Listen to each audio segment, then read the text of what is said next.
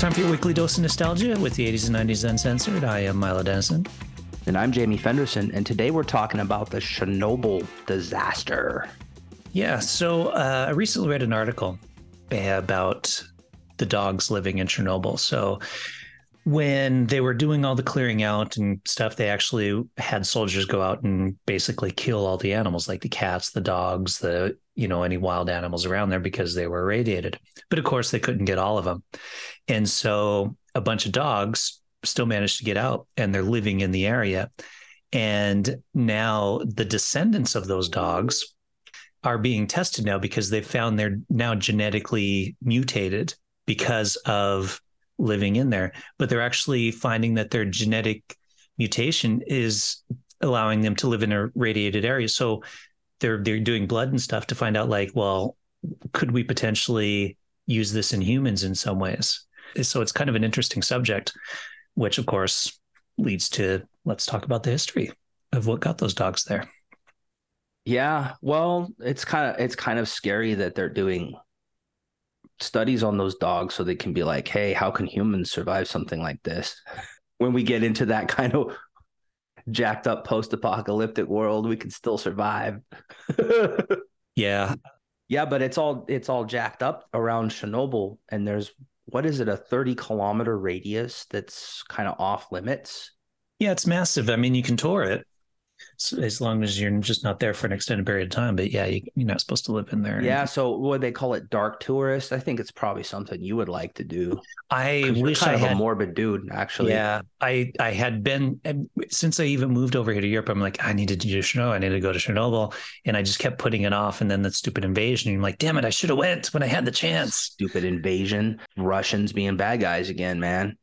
Yeah. But on April 26, 1986, the worst nuclear disaster in all of history happened, and it happened when they were doing some kind of experiment with, yeah. It was a very flawed experiment. Like, it wasn't well designed. I don't know what kind of experiment it was, but it obviously wasn't a very well designed one, because they disabled all the safety systems and removed all the control rods, which sounds to me like it's something you shouldn't do at a nuclear power plant. And then there was a power surge that led to 2 blasts, and the number 4 reactor basically blew up the power plant and spread irradiated particles into the atmosphere. A lot of it, like way more than even the atomic bombs, like the atmosphere around there was like full of irradiated particles. Yeah. So they were testing lowering the power safety procedures. So like if they dropped the power in the plant, would they still be able to run things? And by removing the rods and stuff, it allowed them to do it. But then they saw a spike in the power. And then so they put the rods back in, but then the things jammed. And at one point, one of the guys working there, like, to the assistant of the guy that was in charge of it, he's like, we should stop this. We need to stop this experiment because shit's going to happen. And the guy in charge was like, no, keep going. It's fine. And so it was just like, it was one of these bureaucratic stupidity that you see in like movies and stuff. And you're like, people can't be such dumbasses that cause things like this to happen. It's like, yeah, they were. That's interesting. You bring that up because I want to say that all Russians, they're just kind of dopey and they don't care as much about precision. Maybe they just want to kind of get stuff done. But then this happened in Japan, that Fukushima thing. And yeah. The Japanese are known for being like all about precision. And there's something these two incidents have in common. And it's that one guy is in charge, and that one guy says we're going to do it or not do it. And that one guy kind of overrides everybody else because he's the guy in charge. And then you end up with a nuclear disaster. That's what happened in Fukushima too, because they didn't want to challenge authority because they're very authority based. So nowadays what they're doing is they're implementing kind of this captain, co-captain kind of thing like they have in airplanes, where you have a captain, he's in charge, but the first officer is like, has a lot of say in what goes on and what's done, because they don't want just one guy making all the decisions, right? But that's what happened. That's what happened in Chernobyl. That's what happened in Fukushima. That's what happens. You get one guy in charge who's just in charge of everything and says that we're a go, even though everybody's telling me not to do this. I'm going to do it anyway because I'm in charge. That's what happens. Yeah, and it's smart to do it that way too, because that's why, like on nuclear submarines, right? They have that rule that both people have to turn the key or do that kind of stuff. Yeah, so that when Lex Luthor dude wants to actually blow up the world, then Denzel Washington could be like, no, and they could have like two factions fighting each other and save the world, right?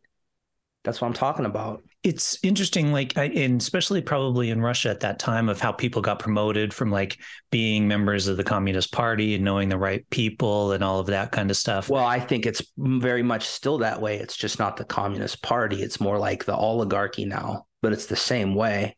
Yeah. So you had two blasts. The first one, that's the kind of cracking and everything. And then the second one, blew the lid off of the 1,000-ton lid, got blown off of the reactor and into the roof. And that's where you kind of seeing all the stuff. So just this big, massive explosion. And apparently they still had more back and forth between people going and looking and saying, oh, no, it's fine. Don't worry about it. We can take care of this. And I watched an interview with Gorbachev, and he was talking about the information he was getting. And he kept getting information yeah, everything's fine. We've got it under control. And so he's like, okay, well, everybody's telling me they got it in control. And obviously they didn't. No. And that's another thing about these type of systems. And this isn't just a Russian thing. I mean, this is an American business. And we've worked with this kind of thing before, where you get these type of cultures, or cults, as I call them, where you can't say bad things. You can't give criticism, or you can't say that something went wrong, because then you'll be punished. So everything's fine all the time, and everything's good all the time. And in fact, the Soviet Union tried to cover this up to the rest of the world because everything's fine, right? And it wasn't until other countries in Western Europe started detecting, Sweden or something, started detecting all these really high levels of bad shit in the air. They're like, well, someone's responsible for this. You can't hide this. And then they finally yeah, we kind of blew up our Chernobyl plant. Oops.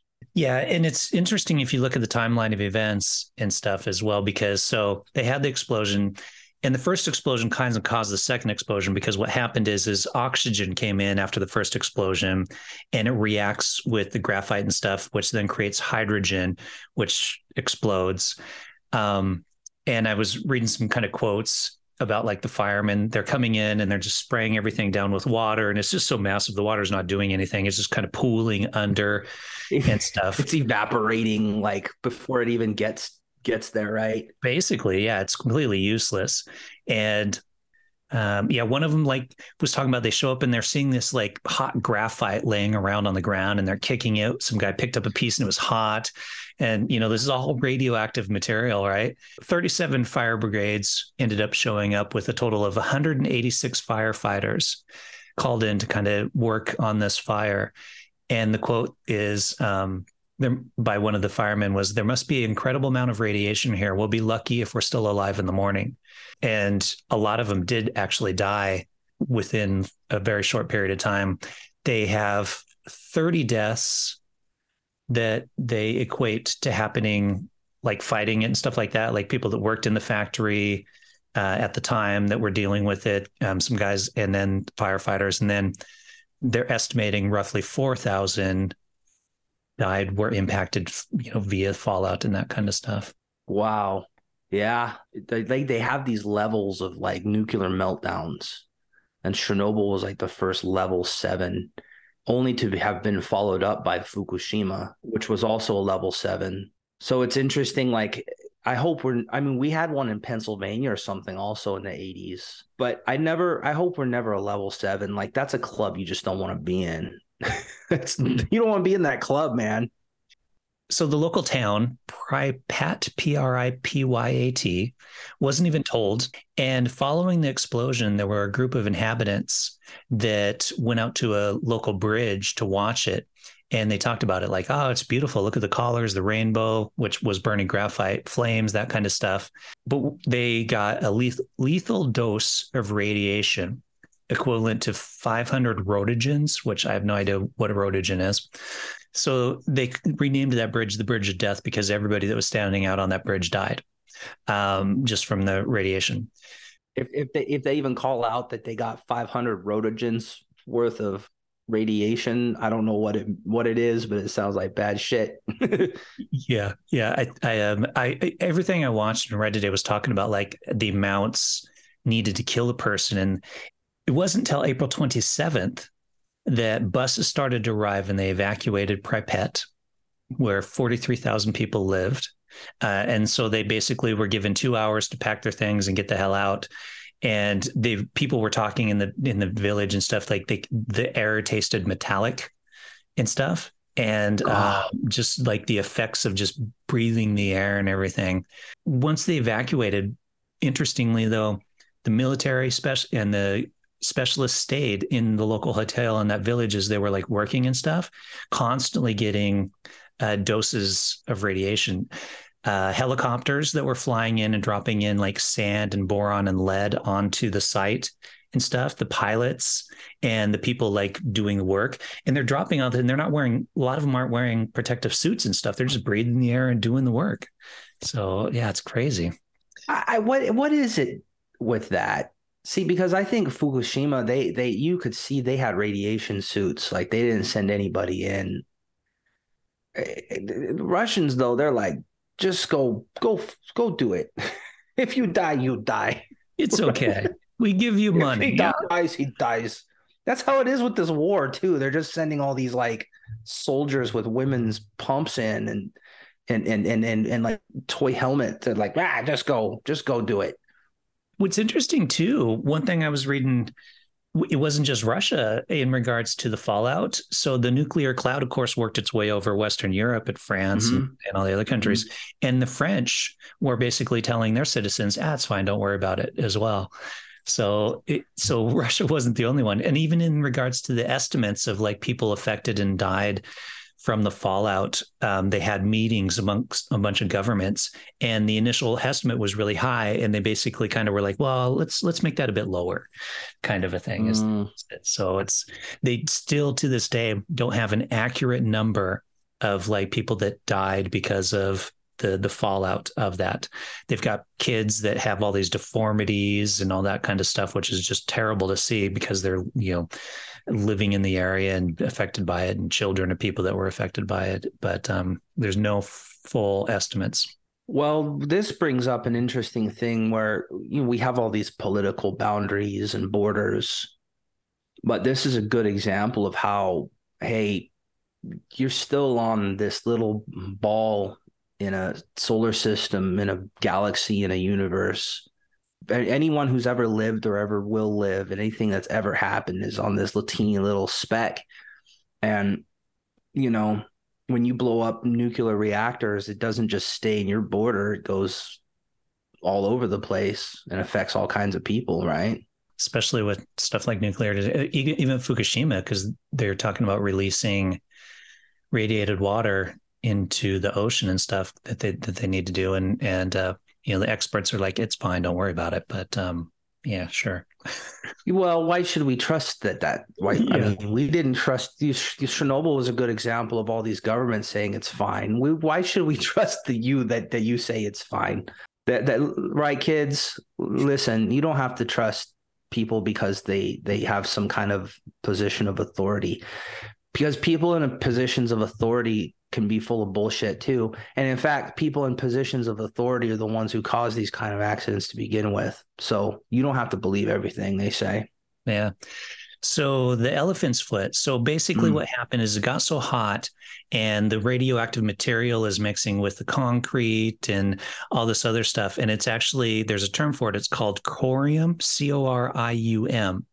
And the only way to make this is via like a radioactive meltdown. It's like hotter than, like it's like the surface of the sun hot kind of thing. The only time they've done this is in a lab environment, or Fukushima, Hiroshima, like that kind of stuff. Like they've either done it through a lab experiment or a complete utter disaster. Exactly. That's literally the way it did. It doesn't happen in normal, real nature. Yeah. So it can't be good. So it basically it looks like molten lava, and it's this molten lava that's tearing its way through the floor of the reactor. It's working its way through the pipes and stuff, like alien blood. Yeah, that's pretty much it. And they had this one that it kind of molded in. It looks like a giant elephant's foot, and it's so radioactive, like that a person ran down, snapped one picture, ran back up out of it, and later died from radiation poisoning. And you can see in the picture, you see all these dots, which is the radioactive particles like impacting the film from on the camera and stuff like that. So it's just insane. Like, yeah. Wow. Mm-hmm. So it's like this pillar of complete radioactivity just emanating, and it's massive. It reminds me of like those movies where they might get the artifact, like Indiana Jones or Heavy Metal, with that orb, and they open it and then their face melts off. Like that's what that is, but it's real life. It's not even a movie. It's the elephant's foot. No, that's what happens. Like, so basically this thing's melting and it's still going down, and they've dropped all this stuff on it to stop it, but it's still hot. And they're worried at this point in time, all that water that they sprayed in there is now underneath everything. And what's going to happen is when this hits water, this massive pool of corium and all this other crud, it's going to have a reaction because of that, and actually cause a third explosion, way worse than the first two. And so they brought in miners and fire brigade people, and the miners actually had to dig down underground and dig a tunnel to this, so that way they could drain this water out in order to prevent the magma from basically hitting it and causing a third explosion. 10,000 miners were brought in and did this, and they're like digging, and they're taking their masks off because it's just this hot tunnel that they're working in. The statistic I saw on this, of those miners, 25% of them died before the age of 40 from various causes and stuff like that. Yeah. Wow. One of them, Valdemir Pravik, he was one of the first firemen at the actual scene. He died on May 9th, so very shortly after, was buried in a zinc coffin because his body was so radioactive. That's some dystopian shit, man. Yeah. 1986, there you go. Do you remember this at all? I remember it in the news later. Yeah, I remember it more later than at that age, because I mean, at that age I was a kid, and stuff like that didn't fully register to my life, you know? It's in the USSR, so who cares? Yeah. Yeah. So I'm going to go play with my toys now. The cleanup, the liquidation of Chernobyl is what they called it. They brought in people called the liquidators.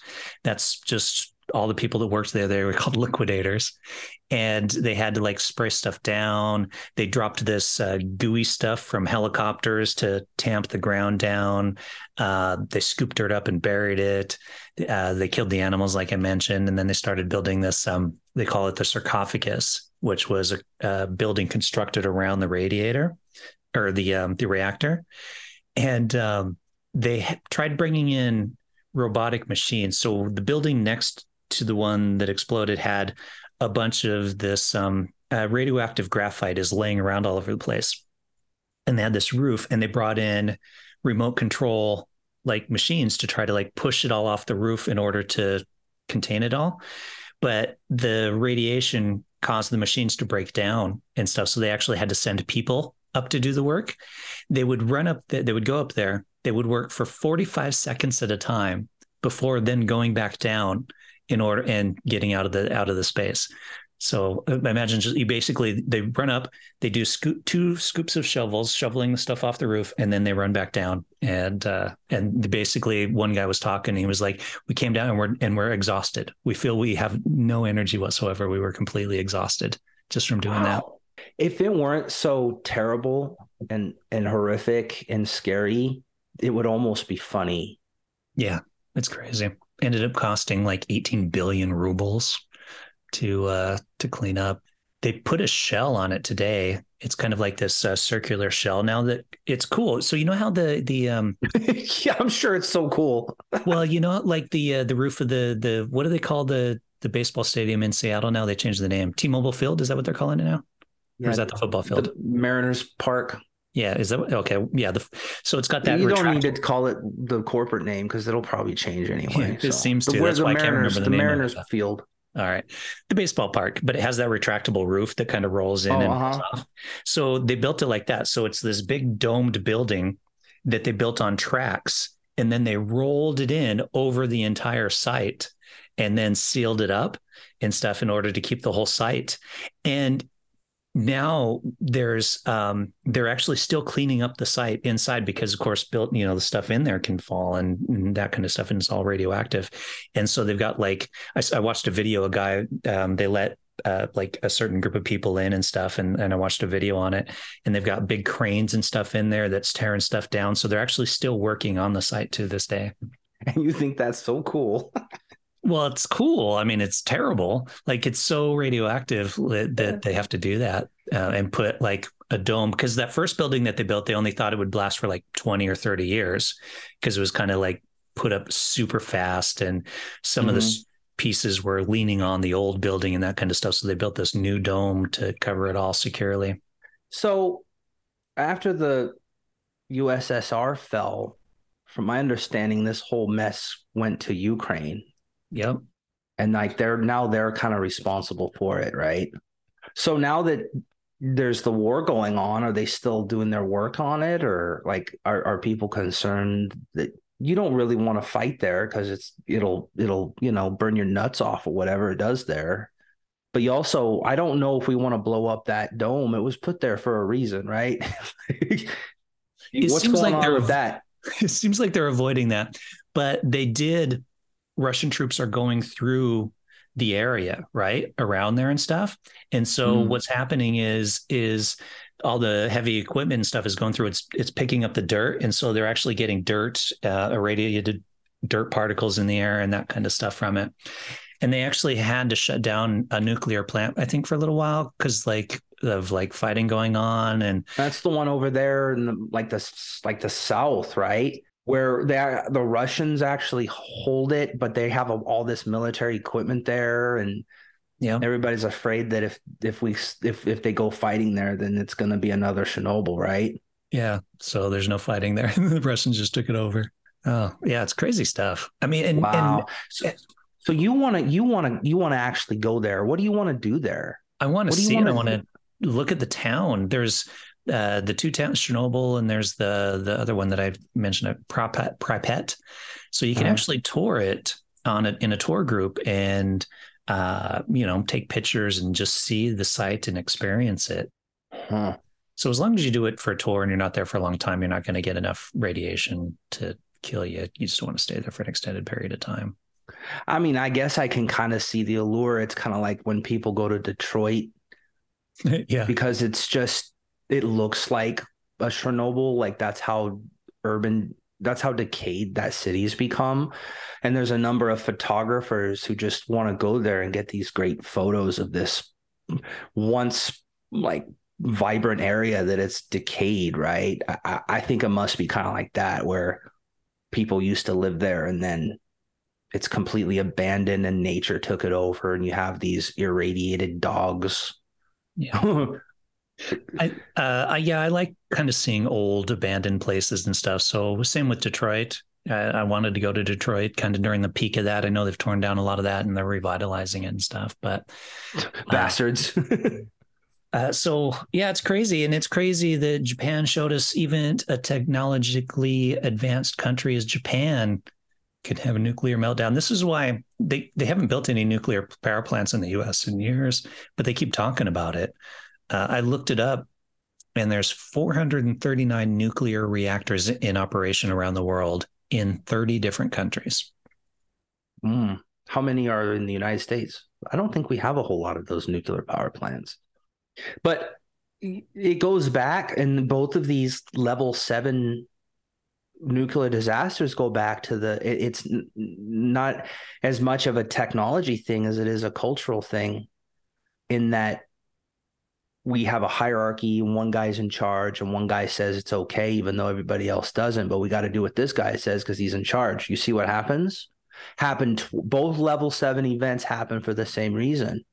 Yeah. So it's the same with the pandemic. You had that Chinese doctor who found it, and he was trying to tell everybody in China, like all the officials and stuff.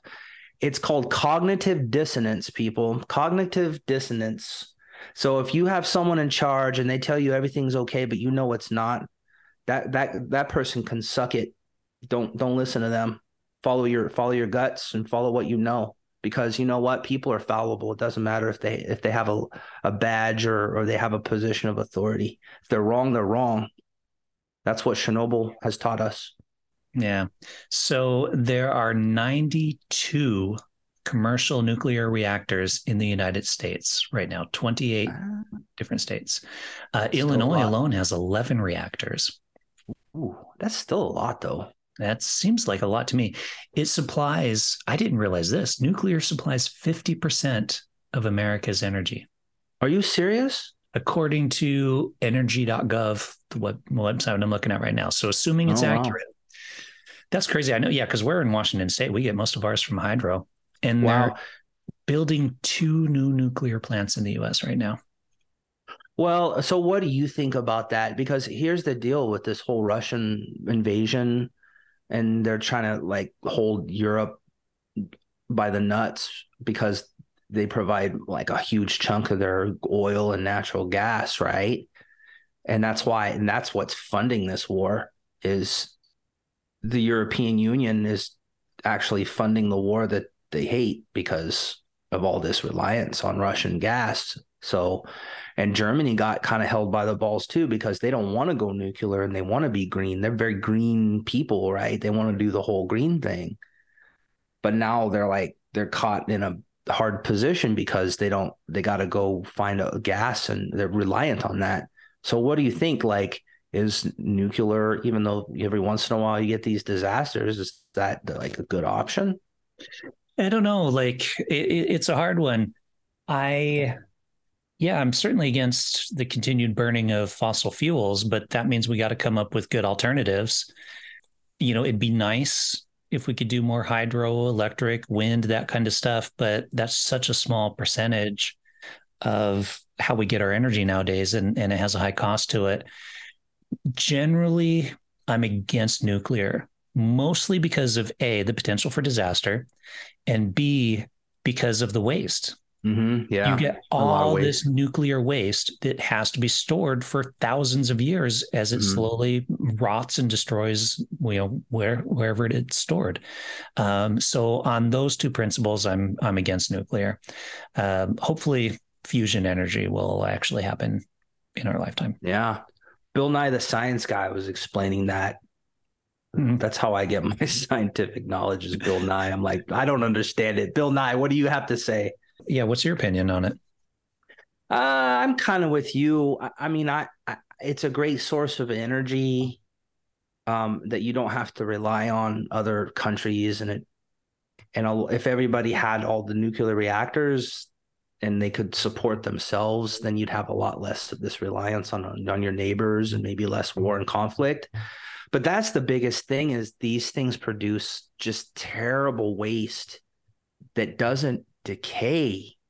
It just sticks around forever. It's like taking a big shit, but then like the turd just kind of doesn't go anywhere, and you gotta bury it, and it just never decays. It's just a big stinky turd for thousands of years. That's scary stuff, man. That's what I think. Yeah. And, you know, the war over there shows, I mean, they've got nuclear power plants that they're also fighting over. And what happens, like you said, what happens if one of them accidentally gets bombed or something happens? It's a tough one, but we are, looks like we're out of time. So I think we should just wrap it up here. Well, folks, if you want to let us know what you think about the Chernobyl disaster or anything going on over there in Ukraine at the moment, you can meet us on our website at the80sand90s.com. And with that, we're out of here like mutant animals roaming around the wilderness in search of our next meal.